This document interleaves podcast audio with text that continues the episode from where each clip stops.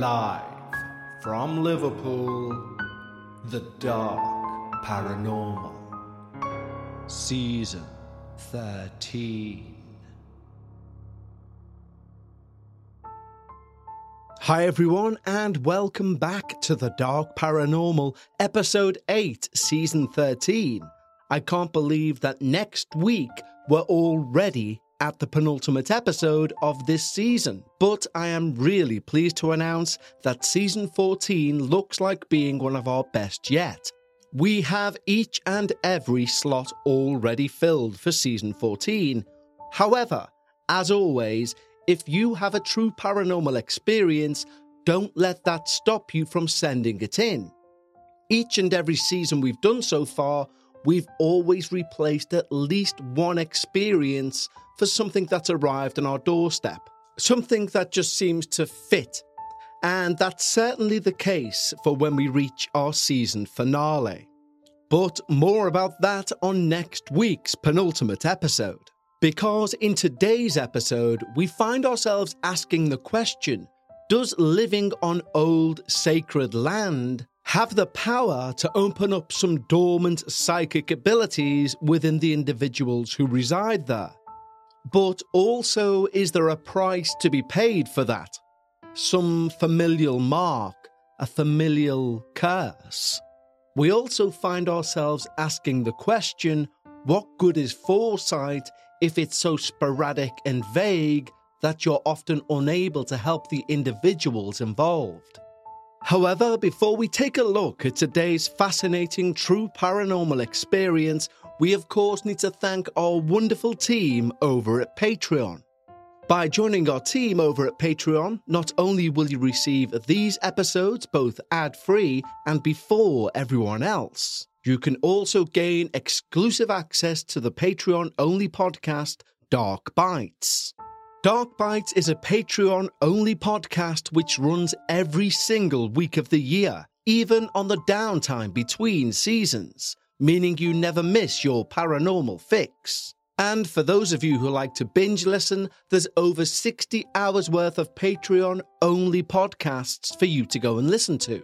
We've built our wonderful community of like minded paranormal enthusiasts over at Patreon, and we'd love to extend an exclusive invitation just for you.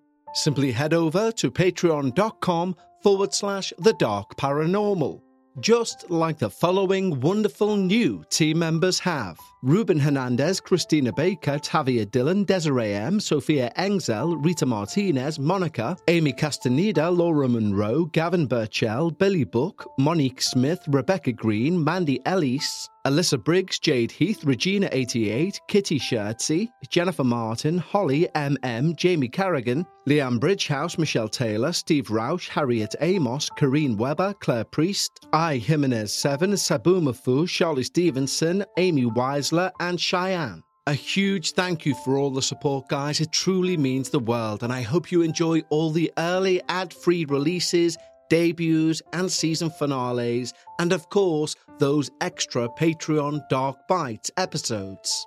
And so, if you'd like to join our wonderful community over on Patreon, simply head over to patreon.com forward slash the dark paranormal. But right now, it's time to lower those lights, make yourself comfortable, and of course, leave your disbelief at the door as we hear all about the Cursed Gift. My name is Marissa, and I'd like to share my family story with you. Maybe it was just a haunting. Maybe it was just a long series of coincidences and unfortunate events. Or maybe we're cursed. You have my permission to use my name but all other names have been changed to protect my family. I grew up in a small historical town in central Texas. Imagine Andy Griffith's Mayberry with boots and cowboy hats.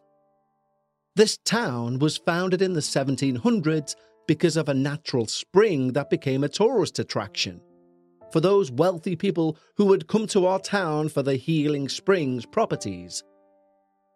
My mother's parents purchased land about eight miles east of our town in 1973. My parents, Alan and Elizabeth, married in 1975. A few years after my parents married, they purchased a 10 acre tract of land about a mile away from my maternal grandparents, on the same county road, and shortly afterwards, my paternal grandparents purchased the 5 acre tract of land right next to my parents.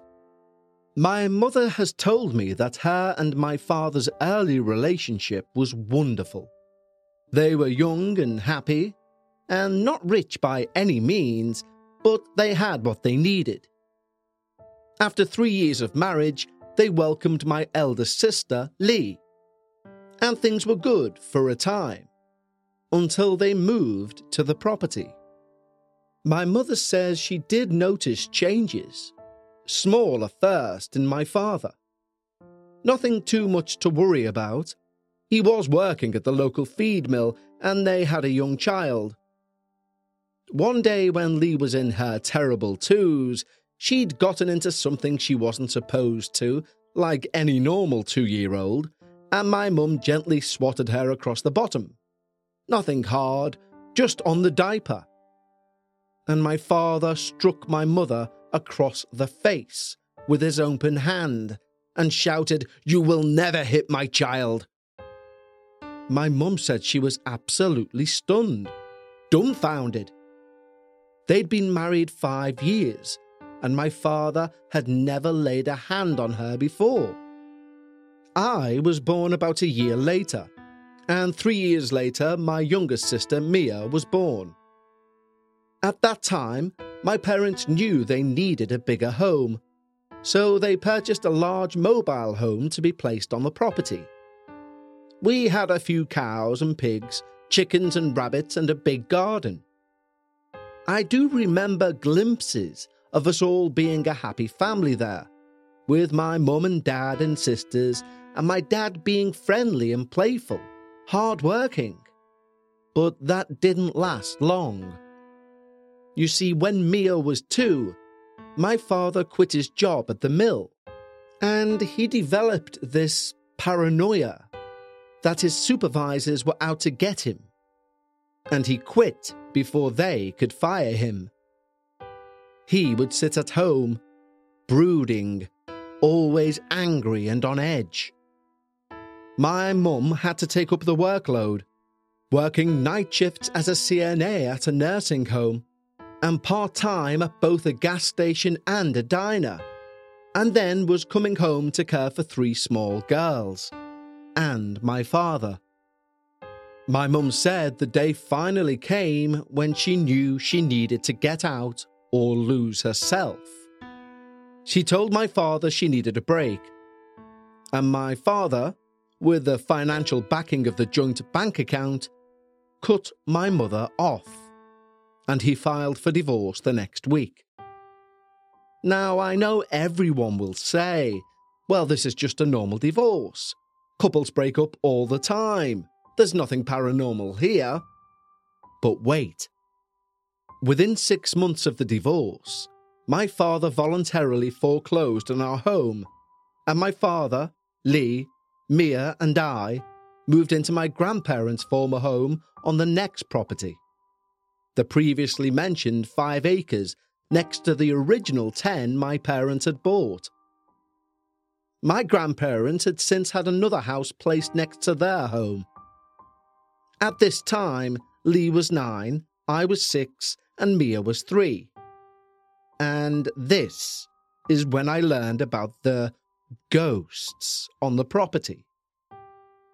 My grandmother said she once saw a small, dark haired girl running down the driveway in a red dress. Thinking it was Lee at the time, she chased after her only to see that the girl did not have any legs below the hem of her dress. And she vanished as she crossed the fence. My aunt recalled years earlier, when she still lived with my grandparents in the old home, that my grandmother had just been diagnosed with cancer. And my aunt was visited by a glowing woman in white who just touched her face and then faded away. About halfway back of the property where my grandparents, and now we, lived on, was an old family cemetery. The oldest of the stones were just flat rocks. You could make out some etchings on the surface. In later years, we were told by a historian that these stones were documented as marking the graves of a Comanche Indian attack. And we did find several arrowheads and worked flint on that property. The majority of this cemetery was the final resting place of the Slaughter family. No joking, that was their family name. They'd originally owned hundreds of acres in the mid to late 1800s, especially in this part of the county. There were at least 17 graves in this family cemetery, all belonging to members of the Slaughter family. The last being buried in 1936. The back four acres of the property had been fenced off for my aunt's two ponies. Between the far back fence and our property and the old cemetery, there are underground streams that would sometimes open into muddy sinkholes. When Lee, Mia, and I would go camping on the property, we would always camp on the far side of the sinkholes. I don't recall who told me, but I believed spirits couldn't cross running water. So we always felt safer back there with the water between us and that graveyard. But in this house, Lee and I would hear footsteps. Some nights, we would hear what sounded like tiny pebbles hitting the windows. Mia was too young to remember. My cousin once saw a smiling face on top of the refrigerator looking down at her. And my great uncle was visiting once and he fell asleep in one of the easy chairs. When he woke, he saw a man in chains and shackles walking across the room in front of him. Needless to say, he booked a hotel for the rest of his visit. In that first year, Lee and I shared a room with a bunk bed. Lee said she was awoken by mumbling, and she thought it was me making the noise. So she sat up to thump the top bunk to tell me to be quiet. And that's when she saw a small boy kneeling at the foot of her bed, his hands held in prayer. She froze. He stopped muttering and undid his hands and then vanished. At this time, I need to mention that right next to the graves of John Slaughter and his wife were the two graves of their children. The daughter, who passed away aged three, and the son who passed away at four years old. I believe the child spirits are a residual haunting, and we just witnessed a glimpse of something that happened in their little lives. I do believe there are several spirits on that property, but it wasn't the house, it was the land. Like the children, a few residual, but some were intelligent. Some were kind and protective, like the woman in white who visited my aunt. Some were just playful, though all scary in their own way. But at least one was sincerely dark and absolutely malevolent. It drained us. It made us sick and may have cursed our family to continue to suffer. When I was seven, I had the first nightmare. A recurring nightmare that has plagued me for over 30 years now. In my first dream, I saw a white male, early to mid 20s, thin built with messy, sandy blonde hair. And he just stood there, wearing a white turtleneck shirt. His eyes were fully open but completely white. And he cocked his head to the right as he was looking at me and opened his mouth slightly. His teeth were sharp and too long for his mouth, like a predator. I knew at once, in my nightmare, he was a werewolf and deadly. And they keep coming back. Over the next few years, my father became more and more distant and paranoid. He quit every job he had, claiming they were out to get him. And therefore, my grandfather became mine and my sister's primary caretaker. Even though our grandmother was only in her 60s, I have no memory of her being right in the head. She began developing dementia, and some days she was fine, and then she would have sudden angry outbursts. Our father became just another person that my grandfather was feeding and caring for, almost on the same level as us children. He became a hoarder, neglecting to clean or show any care for us girls. We always had problems with the lights. They would flicker, or the bulbs would burn out. In the 10 years we lived there, we went through at least five TV sets. One day, Mia and I were watching TV in the living room when a four foot long rat snake came around the front of the TV.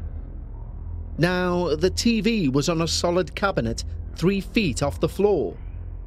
Of course, Mia and I, being small kids, screamed for our dad, who grabbed a garden tool and dispatched of the harmless snake. But we had no idea how such a large snake A got into the house or B got into the cabinet where the TV was. Skipping ahead a few years to 92, and it was February the 28th. I remember this because the next day was leap day. In Texas, our worst winter storms and freezing temperatures are always in February. We did not have central heating in our home, we only had a gas heater in the living room and I had set up a cot in front of that heater, placing several blankets and quilts on the bed. And I was laying under the thick covering on my right side trying to go to sleep when suddenly I felt the entire weight of the blankets lift at least two feet off the bed.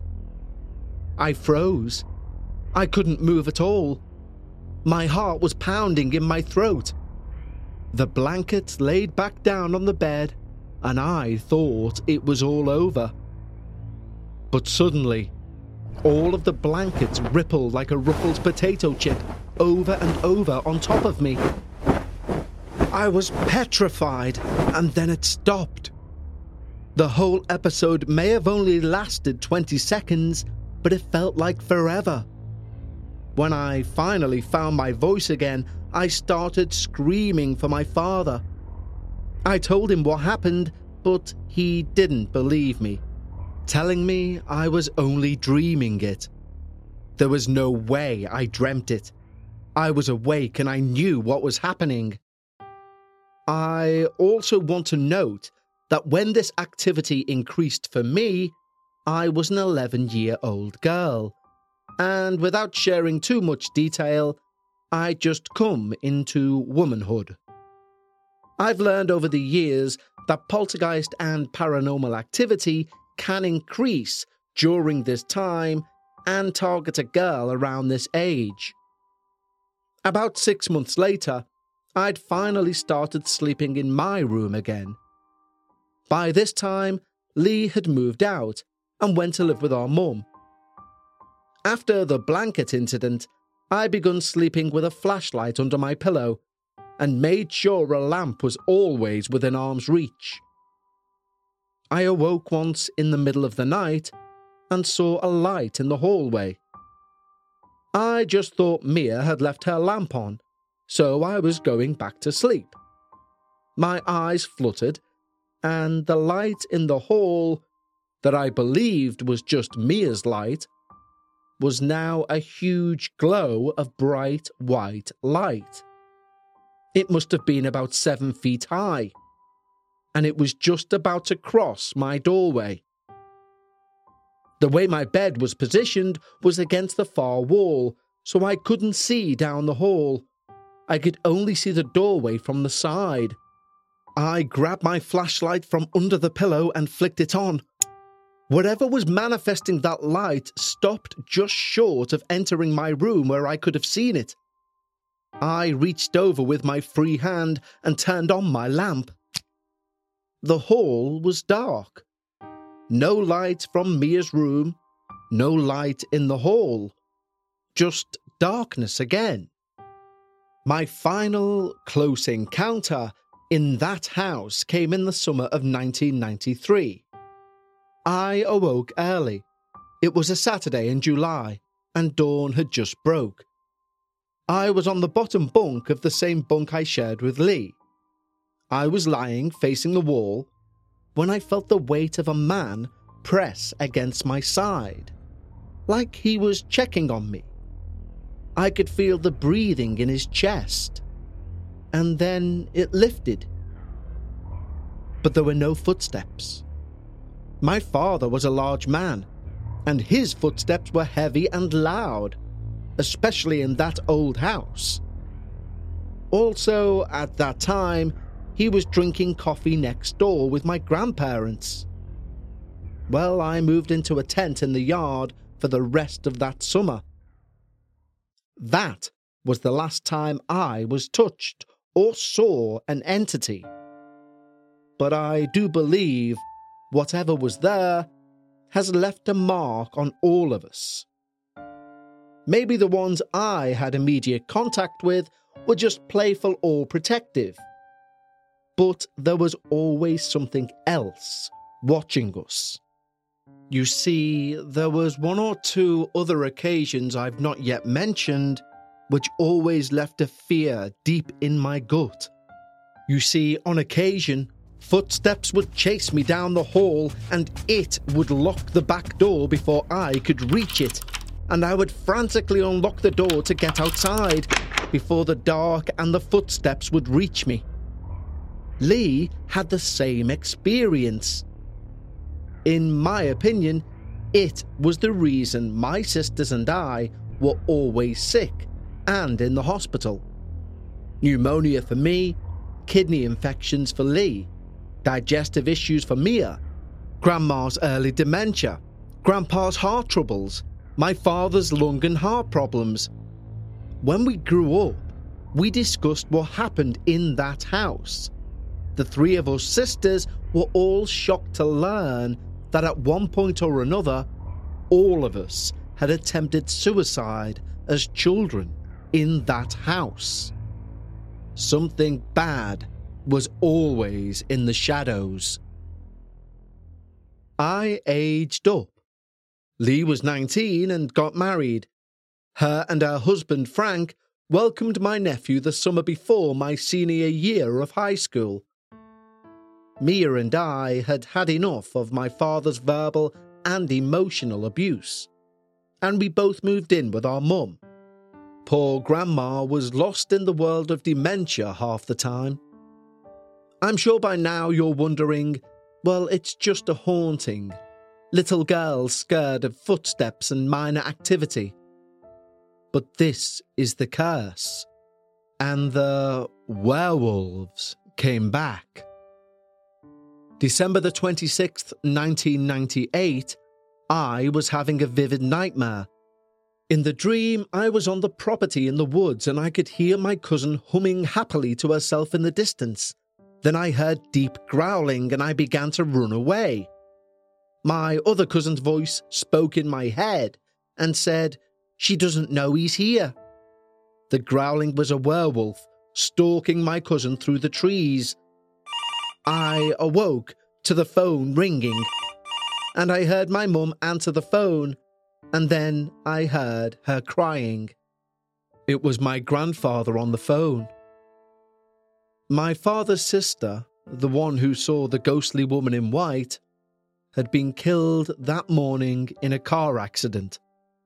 She was the first. My uncle, now in his 60s, has never remarried. Aunt Diana was the first of too many to count now, who the dreams of these werewolves predicted the death of.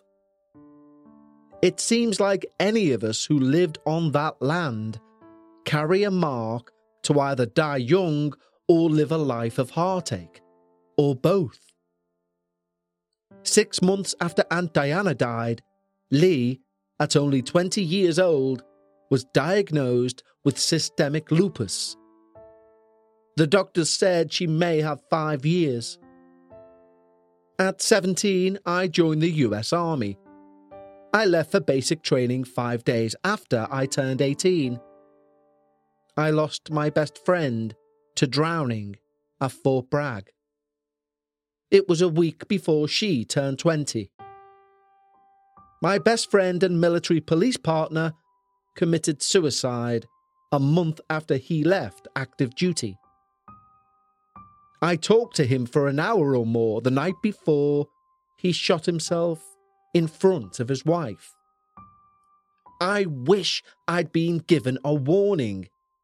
He was 26 with two young children, but he thought his family would be better off with $500,000 life insurance than with him. The guilt of having no warning and not being able to stop it still eats at me. My mother did remarry, but they only had four years. In my next dream, I was on my maternal grandparents' place, but there were odd people there. I knew there was something wrong with them. In the dream, I met with my maternal grandmother in her backyard, and she said, You know they're werewolves, right? This was mid February. And after these dreams, the outcomes always happened within two weeks. March the 1st, 2005, began as a wonderful day. My big sister Lee had spit in the face of fate. The doctors told her she should be dead by now, told her she should never have another child. She told them to put that where the sun doesn't shine, and she did have another child my beautiful niece. She worked during the day at a dry cleaner's and went to night school to get her peace officer's license, and was then hired as a sheriff's deputy. That day was her first official day on duty. Then Mama called. She was in the ER with our stepdad. Our stepdad died that night. Acute kidney failure he was only 53. Mum was only 49. She's 68 today. She never dated again. Just to note, my father is now 72. He's also never remarried. The following November, the werewolves returned for a double tap. In this dream, I was in middle school, in the gymnasium, and there were a dozen of them totally transformed, which is rare for these dreams.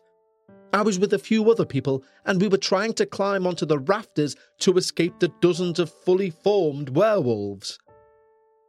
My maternal grandmother passed away on November the 29th, and my step grandmother passed away on December the 1st. December the 9th, 2008, my second husband and I had just moved into our brand new home. I just started the first load of laundry in my brand new washing machine, and my phone rang. It was my father, and he was screaming my name over and over. I thought he was having a heart attack or a stroke. He had had several before. And then he said, Grandpa's house is on fire. Now, at the time, I only lived about 20 minutes away from the old property, I called Lee and Mia whilst driving on the highway there. The property was about a mile down the county road from the highway, and I could see the glow of the fire before I even turned on the road. It turns out a man driving by the home saw the fire, and he found my grandfather badly burnt outside the house. Grandpa had managed to break through the back door and was able to tell the man my father's number after he contacted emergency services. My uncle, Ron, who never married and lived with my grandparents, perished in the fire. Grandpa was 87 a World War II veteran, and he tried to walk through that fire to get to his son on the other side of the house. Grandpa's bedroom was not burned, the same with the back door he went through. But the curse had claimed two more unnatural deaths. June the 6th, 2012. Over the last two years, Lee's health had begun to diminish rapidly she first had a minor stroke that took most of the vision in one eye. Because of this, she had to stop working as the sheriff's deputy, but continued to work as a dispatcher until one night she had another stroke whilst driving home from work, wrecking her vehicle. For about four months, she was in and out of the hospital for weeks at a time.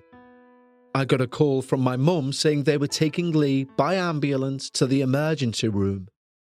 She'd been to ER so much over the last year, it was almost routine. But I told my husband I should go because I had a werewolf dream the previous week. When I got to the ER, I found out that they'd called the ambulance because her skin was turning purple, like a huge bruise but all over her body. Her capillaries were bursting everywhere. Her body was shutting down. The last thing I heard her say as I was trying to keep the oxygen mask on her face was, I can't breathe. Within two hours, she was gone, 33 years old. We were shattered. Six months later, another dream, and we lost my maternal grandmother. Three months later, I left my husband. This last story makes me believe I should just not remarry and I should stay single. Maybe it's better, maybe it's safer this way. I did marry again, but John was not kind. He was perfect in the beginning, the knight in shining armour, if you will. He promised me the moon, but turned out to be a living nightmare. After eight years, I left him, with basically the clothes on my back. I lived in a cheap motel for three weeks before I was able to move into a little duplex. I had hope. I was starting over with my strength reclaimed and I started dating my best friend, Shane. We were best friends first, absolute equals and partners, and we were fast in love and so happy. I was a month shy of 40, and it was one day after he turned 48 that we got a call from the doctor after a routine annual checkup and he told us we were pregnant. When I told him, Shane cried, then smiled at me and said, Let's do this. His youngest daughter was 27. Mine was 21. They laughed at us, but they were so happy. I was still in a very nasty divorce battle with John Sr., and an even nastier custody battle for John Jr., who was only eight at the time. But Shane attended every appointment he could and was tirelessly devoted to us and our baby girl in my belly. It was a high risk pregnancy because of my age, and both John Jr. and my daughter, Mandy, were preterm. Paige was supposed to be born around Valentine's Day, but she was delivered by emergency C section just two days after Christmas at only three and a half pounds. She was and still is amazing and perfect, and looks and acts just like her daddy, who was of Apache Indian heritage. The werewolves didn't come, but the curse did. February the 11th, 2023, Shane was killed in a car accident. I wish I'd been warned. His dad called that night and said, I killed Shane with my truck. I hung up on him because I couldn't believe what I was hearing. His dad called me back and said, You need to get over here now. I prayed all the way, just like the night of the fire, repeating over and over again the Lord's Prayer and the Hail Mary. But it was the same red and blue emergency lights and the emergency workers looking at me with that same look in their eyes as I passed them. I knew that look. I myself had given people that look when I was a military police officer, knowing that loved ones of the deceased would never see them again. It's human nature. It's a grief and empathy you can't hide. Shane had been driving with friends when the vehicle broke down a few miles from his dad's place. Shane called his dad to come and tow the car back to his house. It was late, on a very dark two lane road with no shoulder to pull off on. They were in a small black car in the lane of traffic on a curve with no lights on. And Shane and his friend were stood behind the car waiting for his dad. His 76 year old dad, who was driving a Ford F 350 4x4 four door pickup truck. By the time his dad saw them, it was too late. He tried to swerve, but it was too late. Shane died in his dad's arms. His friend didn't survive either. It's been eight months now. I understand now why none of my family have remarried or even dated again. Now, when the werewolves come, I make sure to tell everyone I love, and I have done for years, because I can't get over the guilt if I lose my best friends and the dreams don't warn me first. Marissa, first and foremost, I'm exceptionally sorry for the amount of loss you've endured over the past few decades. It must have taken a lot of courage to send your experience into the show. So, sincerely, thank you for your submission. I'm absolutely fascinated that an area of land, maybe even sacred land, could empower someone with the gift of foresight and premonition. The thing that would anger me the most from what you've stated is the vagueness of the dreams that you have. So, for example, you dream of werewolves and then somebody dies. But there doesn't seem to be a huge connection between the werewolf dream and the person who dies. So, you shouldn't really beat yourself up about not being able to save people's lives when you have these premonitions of impending death. Prophecy aside, the vision of being chased down the hall and something paranormally locking the door ahead of you is something that's going to stick with me for at least a few days. And if the vision itself is enough to terrify me, God knows what it was like to actually endure it. So, once more, Marissa, thank you for submitting your experiences to the show. And I certainly hope this apparent curse lifts from you and your family.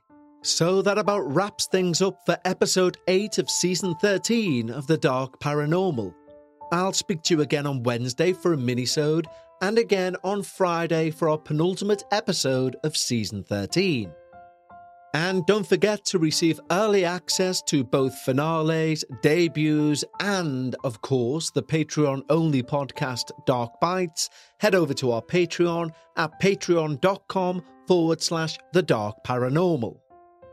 But until next week and our penultimate episode, remember when you're discussing the paranormal, always try and leave some of your disbelief at the door.